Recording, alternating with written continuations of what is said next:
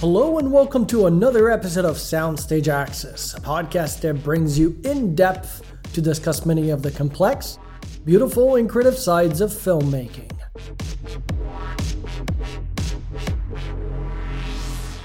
I'm your host, Brando Benetton, and my guest this week is Michael Finch, a Hollywood screenwriter whose credits include Predators and the latest chapter in one of the hottest action franchises, John Wick Chapter 4, starring Keanu Reeves.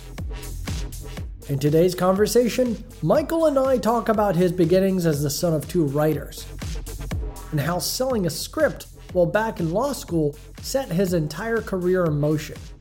His philosophy on surviving the industry and the obstacles that screenwriters face, including his experience writing the screenplay for 2010's Predators, technically in only three weeks. Also, why Michael thought he had been hired for just a quick polish pass on the draft of this latest John Wick screenplay before taking over screenwriting duties for the entire project. His experience writing action set pieces with massive scope, and why director Chad Stahelski then chooses to purposely add imperfections to a film that Michael describes as secretly a Sergio Leone western. All of this and much more. If you enjoy Soundstage Access, you might want to hit that subscribe button to find all previous episodes. We'd love to ask you to support us by leaving a review on iTunes, Spotify, or your favorite podcast platform. But now, without further ado, let's go to our conversation. Michael, thank you so, so much for joining us on the podcast. I'm extremely excited. I thought we would, you know, take a step back and talk about the professional aftermath in a good way of your first project because even after the success of Predators in 2010, it was another four years before we got, you know, The November Man. And I'm sure there were lots of scripts you wrote in between those projects. We can talk about that. But looking back at things now, how did your perception evolve from the way you imagined yourself breaking into the business to the way it actually went down in those first few few years? That's a really interesting question. It's a very long question. Uh, it, it's a relatively long timeline. So I graduated, uh, you know, college in 1990, and uh, you know, sort of wandered around. I knew I wanted to be a writer. My family had been writers, so I, it was the only thing I, I, knew. They'd also traveled a lot. They did television features, and they retired relatively young. And I, I sort of looked at them and said, "Well, it seems like a pretty good way to make a living." Now, that was my first mistake. Obviously, it's an incredibly challenging way to make a living uh, not one that I would recommend to anyone, as you know, Randa. So uh, I got on college. I wrote a couple of scripts. They were not very good.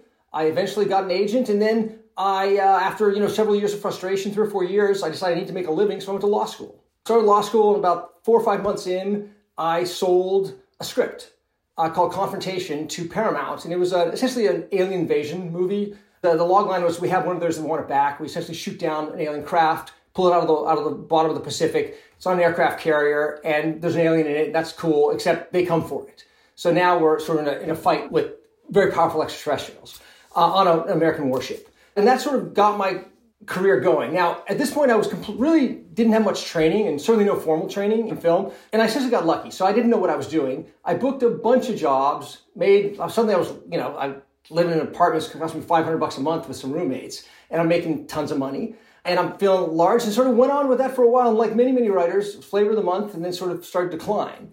Somewhere along the line there, started to sort of like evolve the craft a little bit, started to study it, started to work on it a little bit, and started to understand what the industry was like, which was, you know, again, you're writing to a market, you're writing to a specific genre, you're, you're, you're, trying to not follow the trends, but get ahead of them. And uh, eventually, sort of like, you know, I perfected the art of pitching which by the way is a it's it's it's an art. It's more of an art in, many ways than uh, than writing. Writing is a craft. Pitching, which is inherently unfair to writers because it asks us. Most of us are natural introverts.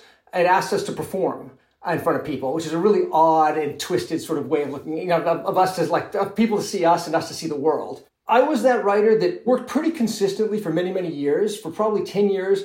Sold several specs, sold some for actually substantial amounts, a lot of heat, and they just didn't get made. So eventually, after one of my writing partners and I, Alex Litvak and I, wrote something called Medieval, uh, which we sold to Regency, you know, we got this opportunity, a call from Robert Rodriguez, this opportunity to Predators, And, you know, it was like, you know, we were obviously Predator fans, and, and you know, that's one of the seminal sci fi action pieces of, of all time. And sort of, uh, you know, dropped into that process and became off of that, wrote it. Uh, we had, we, we, we literally had one year to write it because they dated the movie before they had a script, so they, they knew when they were going to release it. So we had one year to sort of like, well, actually, we had three weeks to write the script realistically. And then we were sort of involved in pre production for, for, for, for a substantial amount of time where the script evolved and whatnot. And that product came out, and that was fantastic. It was great. It wasn't good enough to spawn sequels. But from that came a series of other opportunities. Masters of the Universe was one which had every director on the planet attached at one point, had a series of actors attached, went up and down. It looks like it's going to uh, migrate now with the, the seventh set of directors and actors from Sony to Netflix.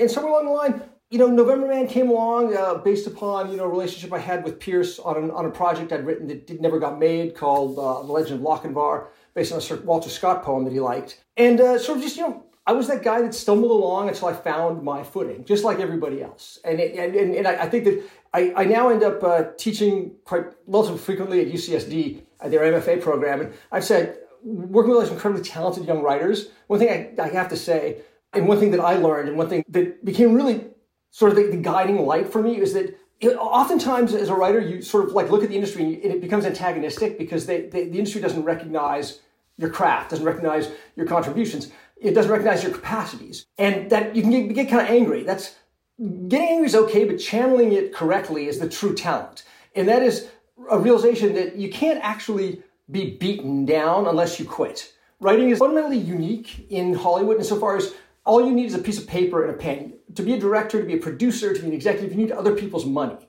To be a writer, you just need your ideas, pen, and drive. And so I, I suppose that the if the question was what have I learned in Hollywood, it is to to keep writing. Before getting to John Wick, I, I, thought I would ask you, you know, a few process questions. What's your relationship with screenplay structure, and when do you know you have enough ideas to begin assembling them into a movie? Very interesting question, and one that it's relatively complicated answer. The completely unsatisfactory answer is if you read enough screenplays and watch enough movies, you begin to think about it enough, you begin to internalize the structure.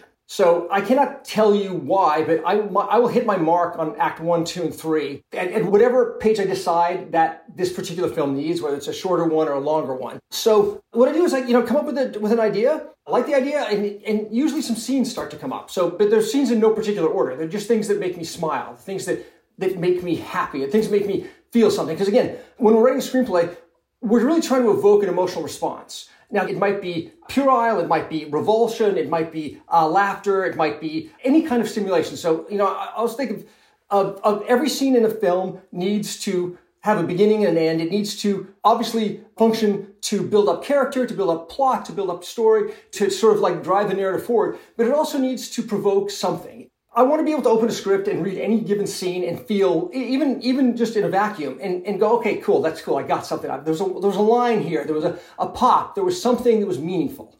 So looking at the world that way, I start to write scenes down, and in a, in a pad, yellow foolscap, send myself emails, whatever. Pretty soon I start to have four or five scenes that work together. And then there's three groups of four or five scenes that work together. And I use actually the old index cards on a giant whiteboard, magnetic whiteboard, and start putting them up. And relatively quickly, I mean, it can be within hours, sometimes, sometimes days, sometimes longer, depends on what the assignment is. If it's a spec, it takes longer. If it's a rewrite, they can be very, much shorter because there's an, exist, there's an extant or existing structure. So essentially, it's coming up with a series of ideas. Uh, and there, there are specific scenes, writing them down, throwing them in a box, and eventually starting to put them up in some semblance of an order. And pretty soon, you got a movie. This hit goes out to you, Mr. Wick. 42 regular, wasn't it? Yeah. And so it begins. I want to make sure we start transitioning our conversation into John Wick Chapter 4, which is going to be out by the time people listen to this. Could you talk about the evolution of, of the first few drafts of, of John Wick Chapter 4 as you were boarding the project? I, I will tell you, that, that was a unique experience for me. I've done a lot of rewrites, some of which have gotten made, some of which have not gotten made. I've been rewritten, I've, I've done post production polishes. Wick was unique insofar as the, the genius of Chad and Keanu, the director and Keanu Reeves, is their capacity to hold things back. The John Wick franchise is incredibly redactive. Those movies should not work for to start with. They work not by virtue of what you're told, they work by virtue of what you're not told.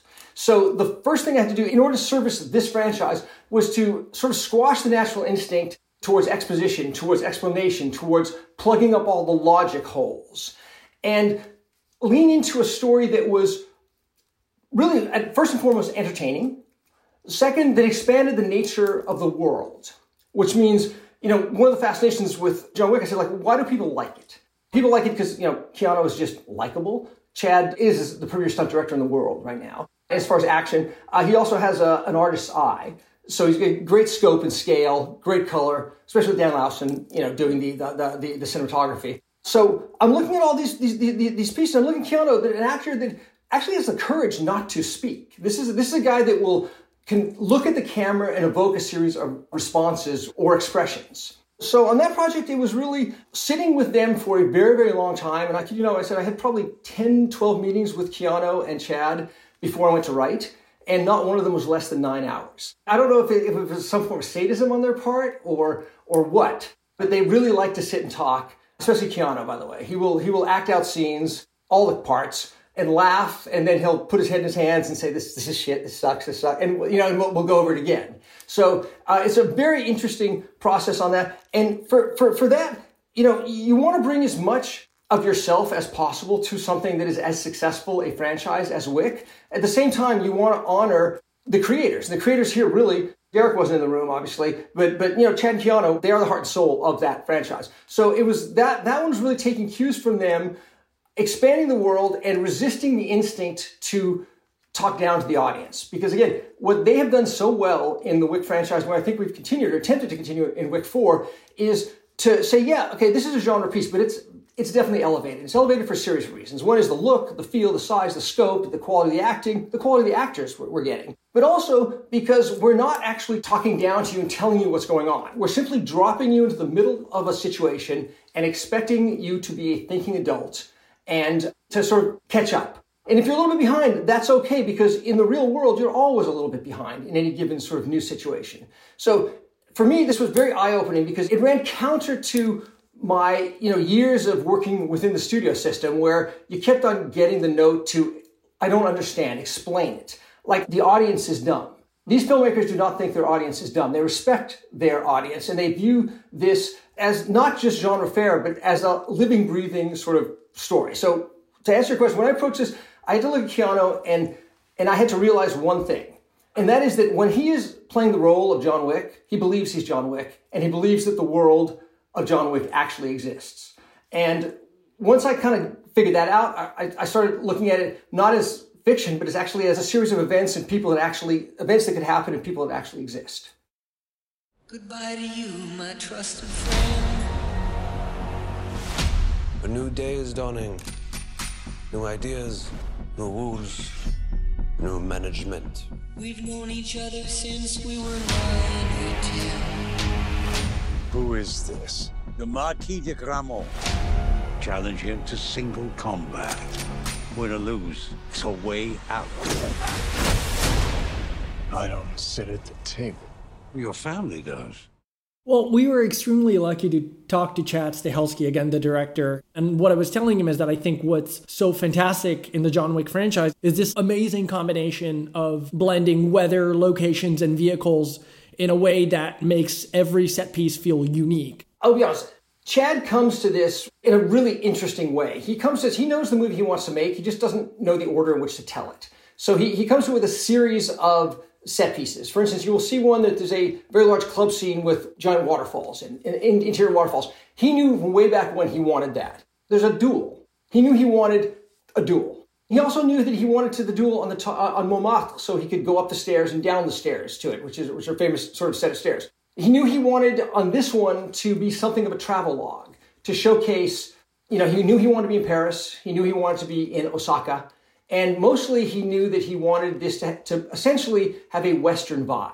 He wanted it to feel like a Sergio Leone film in a lot of ways. Thus, you'll see some allusions to it. Again, I'm not, there's no spoilers in the trailers. You'll see some big shots of the desert. You'll see some horse, play, horseplay. You see a lot of gunfighting, obviously.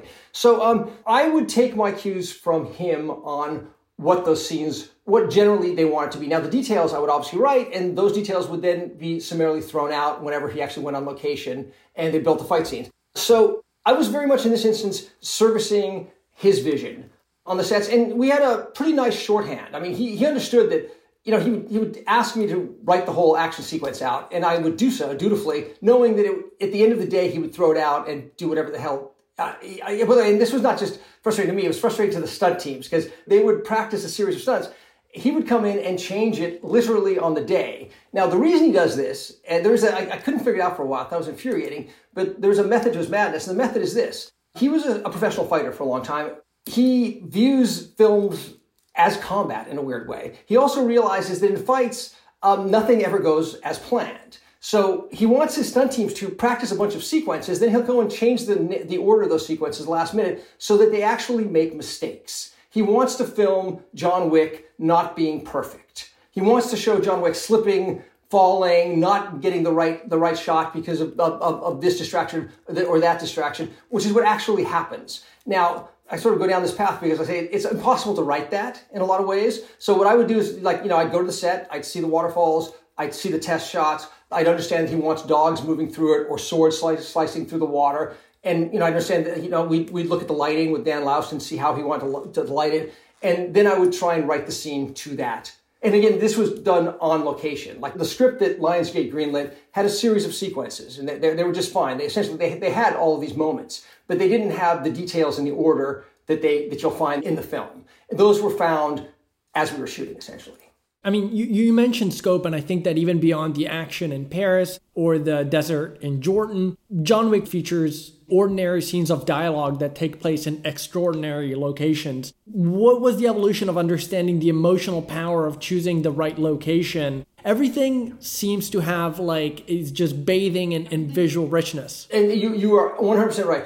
Both Chad and Keanu are big proponents of using the environment to promote character. They are very concerned. Whenever we're with the Marquis, for instance, Skarsgård, uh, who plays it wonderfully, grand settings, gilded, perfect suits, art, uh, huge scope. That is designed very specifically to generate a sense of power and authority. This is this is the rep, the highest level of the table in a lot of ways. It, this is the guy that fixes problems, the, the, the problems, the intractable problems. He has all the power of the table at his disposal. And we wanted to demonstrate that by this is a man that can clear the Place Trocadero. They, they, they, can literally empty the Louvre to sit in, who can be at L'Opéra by himself watching something, or at Versailles. So there's that. Bowery King, obviously, you know, is a, pre-existing character and, you know, my personal favorite. Anytime Fishburne speaks, it's wonderful. I, I, I, I'd watch him read the phone book, let's put it that way. And also the fact that he's sort of slightly Faustian insofar as he, he, he creates mischief and enjoys watching it. So, you know, there's that. Whenever we went with, uh, on this iteration, the most challenging character in a lot of ways was Ian McShane's, only because uh, his circumstance changes dramatically from past films. He is suddenly a man very much on the inside, and suddenly finds himself on the outside. And matching that to the visuals was quite challenging. I, I think Chad succeeded by, by creating a, a, couple of scenes. And I, again, I know I'm speaking very broadly on this, but I, I, don't think it was in the trailer, so I, I, don't want to get in trouble. But rest assured that, uh, that all of the settings are designed to buttress character and also to invoke a certain mood. There's a reason that, that we shot, I think, 90 something nights,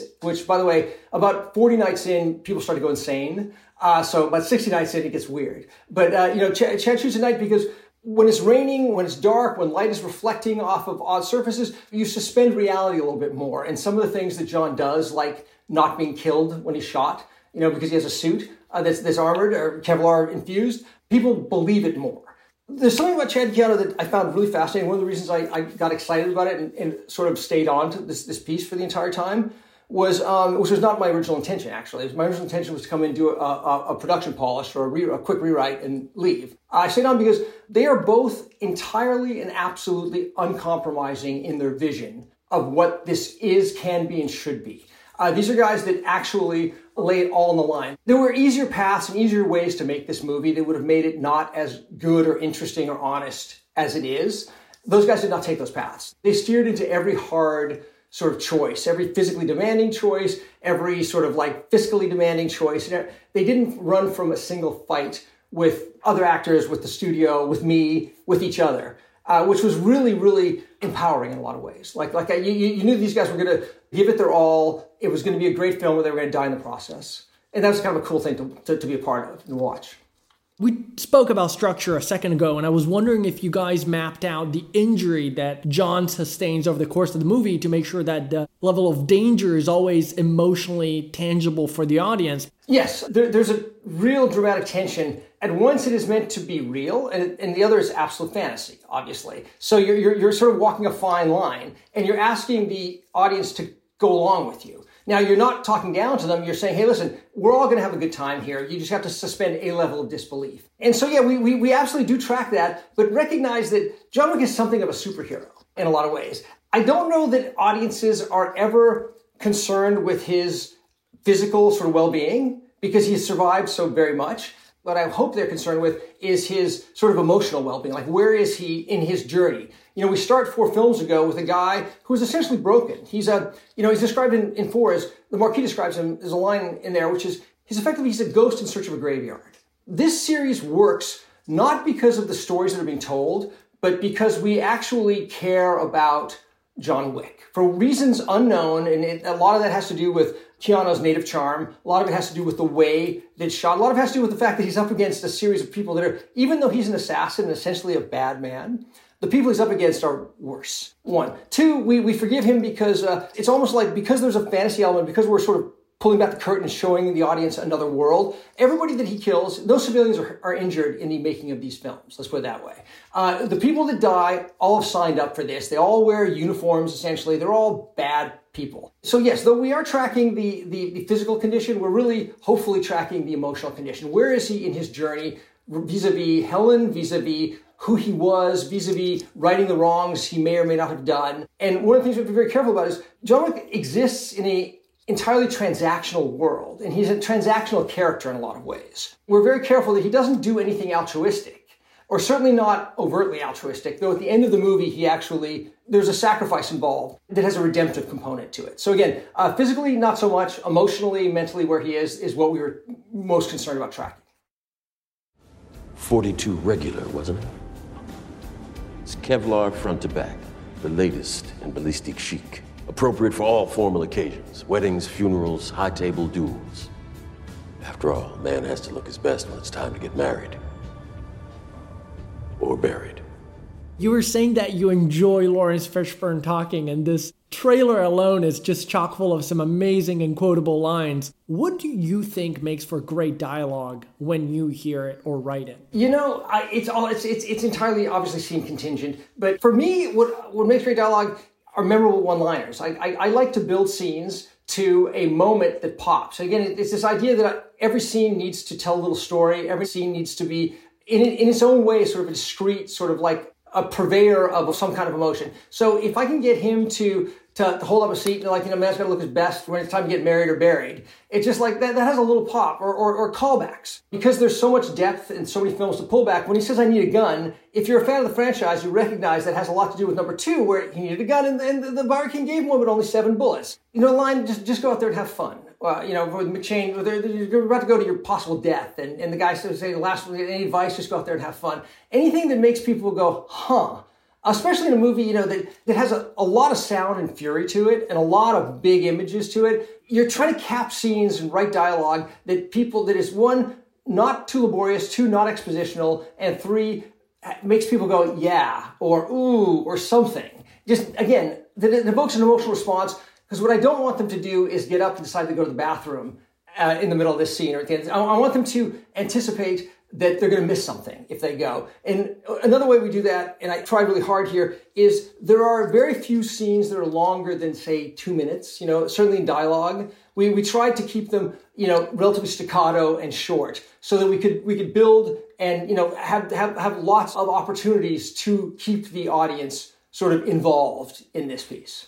My last question about John Wick How do you think your experience on this project evolved from the way you thought it was going to be to the way it actually did? And what I mean by that is A, I'm sure there are elements that took a lot more work than you thought, but also I figured we should mention your collaboration with the returning co writer Shay Hatton, who I thought we should mention. Sure. Oh, no. Oh, by the way, Shay's wonderful. I, I think it's a collaboration insofar as I, I, he's a lovely guy and a really good writer. The nature of many of these films is First guy does a lot of really good work and essentially gets burned out. uh, especially when you're dealing with someone like Chad, who is initially at least wants to, he has ideas, he gives them to you, but he wants to react to things on the page. And I you know, that can, that can be pretty exhausting because you, you have to recreate these over and over and over again. Uh, now, if you're sitting in an office and the movie isn't real, quote unquote, it's, you're, you're developing it, that's very, very challenging. It's much easier by the time I come along and they're going to make a movie, but they want some changes. It becomes a lot easier psychologically and emotionally and just sort of spiritually to engage in that full contact sort of type of back and forth and you know generating drafts quickly and rewriting scenes and trying things even though you believe that version 4 was actually really good why are you doing version 7 and again it has to do with the exacting nature of Chad and Keanu. They really want to leave no stone unturned. They want to miss no opportunities. They want, they want, they, those guys want to leave nothing on the table. Therefore, you, you go through a process and, you know, Shay's draft was wonderful. He just, I think, got tired after about a year of, of, of, it, and especially a year of sitting in an office of doing it, as opposed to me sitting in an office for a few months and then ending up in, in you know, on, on set which is its, its own set of horrors, obviously, especially whenever you, you know, you're flipping day, night, and whatnot. But I, yeah, he, I, Shay, Shay's great. I, I, cannot say enough good things about him. He's also lovely. Last words, Winston? Just have fun out there.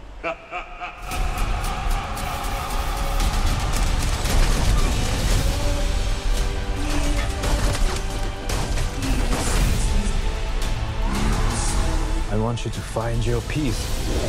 But a good death only comes after a good life. You and I left a good life behind a long time ago. As I begin to wrap things up, you know, we mentioned at the beginning that people know you for your fantastic filmography, but there's just so many screenplays that you work on that haven't yet been made. And I was just wondering, how do you try and keep your creative enthusiasm alive for these scripts that are sitting there? And you know, when has enough time passed where you decide to maybe repurpose some of these ideas from one script to another? You know, the, the really good question. And one I get asked a lot, especially by, by MFA students. There's a couple of things. If you want to be successful in Hollywood, and this is a general sort of note to young writers, you have to recognize this is a volume business. You can write something that you think is wonderful, that other people think is wonderful, and there's a very good chance that thing is never going to get made. So sitting back and resting your laurels and waiting for it to get made is a self-defeating proposition. So the more irons you have in the fire, the better. That's point one. So to answer your question, as a self-defense mechanism against burnout or, or just annoyance or anger or frustration, I sort of taken the, the, the position that when I am working on a piece of property, whether it be a rewrite, a polish, or an original piece, I'm going to pour everything into it. I'm going to give it 100%. What you get whenever you hire me is I'm all in until you fire me or you know until the movie gets made, okay? So I'm going to be all in. But the moment that thing is done, I'm out. So the moment I have sold a, I, I poured everything in, heart and soul into a spec. The moment it's sold and my guild mandated pass and they decide to give it to somebody else, I'm out. I'm out until they call me back in. So I, I so I, I, think developing sort of a, a capacity to step away from your own work is necessary for longevity in this business. Because as you know, and for every movie that gets made, you'll work on 10 that don't and by the time that you're paid for and that are, that are purchased and things like that. So the object here is self-preservation and live to fight another day. If you linger and get mad about what's not happening to your property or what's happening to your property that you don't like, you're essentially going to just sit there and sort of be reduced to a bubbling mass of sort of anger, anxiety, strain, and stress, which is not good for anybody, and it's not good for the productive process. So uh, there's that. And second of all is, you know, uh, I would say that one of the things that uh, that I have tried to do is remind myself how lucky I am. What we do is it's really wonderful. Like, I don't have to leave home really if I don't want to. I, I you know, I, I, I get to hang out and talk with interesting people. I get to essentially live out my fantasies vicariously through the likes of John Wick, things that you know I, I, could never do, even if they were legal. I couldn't, I wouldn't be able to do them. You know, I, am the dead guy in a suit, not not John Wick is the reality in, in that scenario. So it's just you know it's it's, uh, it's keeping a positive perspective on things, and and and also recognizing that sort of what we started talking about, uh, which was that. Uh, everything's not going to go the way you want it to go. The lines, you know, many of the lines that I write, I, I've lived those. Like I know how they're supposed to sound, and then a very fine actor takes them and changes them. And my first reaction is usually, oh, shit, God, I hate it. But then, you know, you have to realize, wait, it's no longer yours. They, they're delivering it with their voice, the way they see it, in character. There's so many factors that go into the making of a movie that it is by, by definition a collaborative process and you have to pull back. So, you know, there's, there's that side of it. And then the speaks to your question, which is, you know, recognize that not everything gets made. Most things don't. If you want to be a writer, you need to write consistently. And the only way to do that is to figure out how to recuse yourself emotionally from the process once the product is done. So you, you're, you're all in 100%. It's your entire life while you're creating it. Once it's created, it's out of your hands.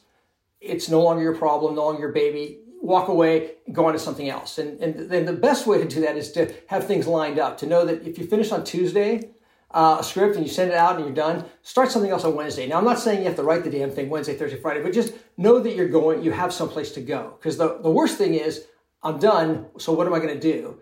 I'm going to sit here and wait. And so now you're waiting on agents, you're waiting on lawyers, you're waiting on producers, you're waiting on executives, you're waiting on directors, you're waiting on an actor, which could take forever to get a, a, a no. So, you know, it's, it's again, many irons in the fire and realization is a collaborative process and also recognition that this is not life or death. This is just movies. That, that sort of keeps you sane. My last question for uh, today I was just wondering, you know, what has the action genre meant to you as a storytelling vehicle? And what, what's just the conversation like with yourself, especially when, dare I say, one of the biggest movies you've worked on is about to come out? What's that conversation in regards to all the great work you've produced, but also all the great work you're still looking to produce? Very interesting question. No one's ever asked me uh, that one. Look, the action genre has been sort of looked down upon for the last like 10, 15 years. There was a heyday in the 70s. There was Bullitt, French Connection, Dirty Harry. There, there was a, a level where actually auteurs were doing sort of action movies. It sort of fell off a little bit in the 80s and 90s. You know, like you, you started to get a little more, and I love Arnold Schwarzenegger, but a little more sort of like over the top sort of characterizations of actions. And it kind of got diminished. And that mixed with, it became so slightly embarrassing in Hollywood to be involved in the action genre. I think that Wick, to some extent, has turned that around a little bit. So when I, when I think like, I, I love action movies, I, I go to the movies to be entertained less than I go to be provoked. So, you know, which, is, which puts me in, you know, direct opposition to my wife. That's why we can't go to the movies together because she wants to go see the meaningful movies that matter. And I want to go see things that make me smile or titillate me or make me feel something, make me, again, make me feel some, some emotional pop. So action movies, they're not going anywhere because people like them.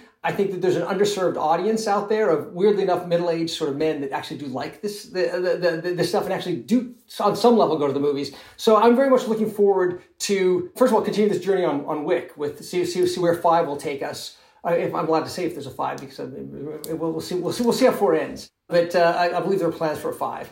So I don't know where it will take us, but I, I feel that in small part because of Wick that there is a future for action films and there's a future for sort of like broken, very American heroes. Because remember, the, the action genre today, these, these movies, they're just Westerns.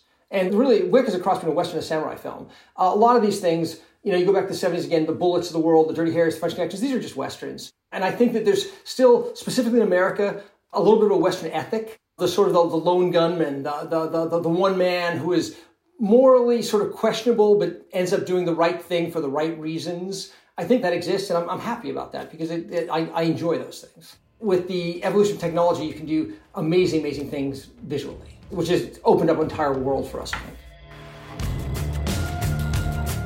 And there you have it, folks. Thank you to Michael for calling in to record this episode, to the team at Verve for setting this conversation up, and to Eric for taking care of the final mixing. Michael's latest film, John Wick Chapter 4, is now in theaters. If you're a fan of the franchise, don't miss our previous exclusive conversations with the film cinematographer Dan Laustsen and with director Chad Stahelski. These two episodes are a masterclass in filmmaking. Please support us by subscribing to the show and leaving a review. It actually really helps to spread the word about the podcast so we can continue to book very special guests. I'm Brando Benetton, and you've been listening to Soundstage Access.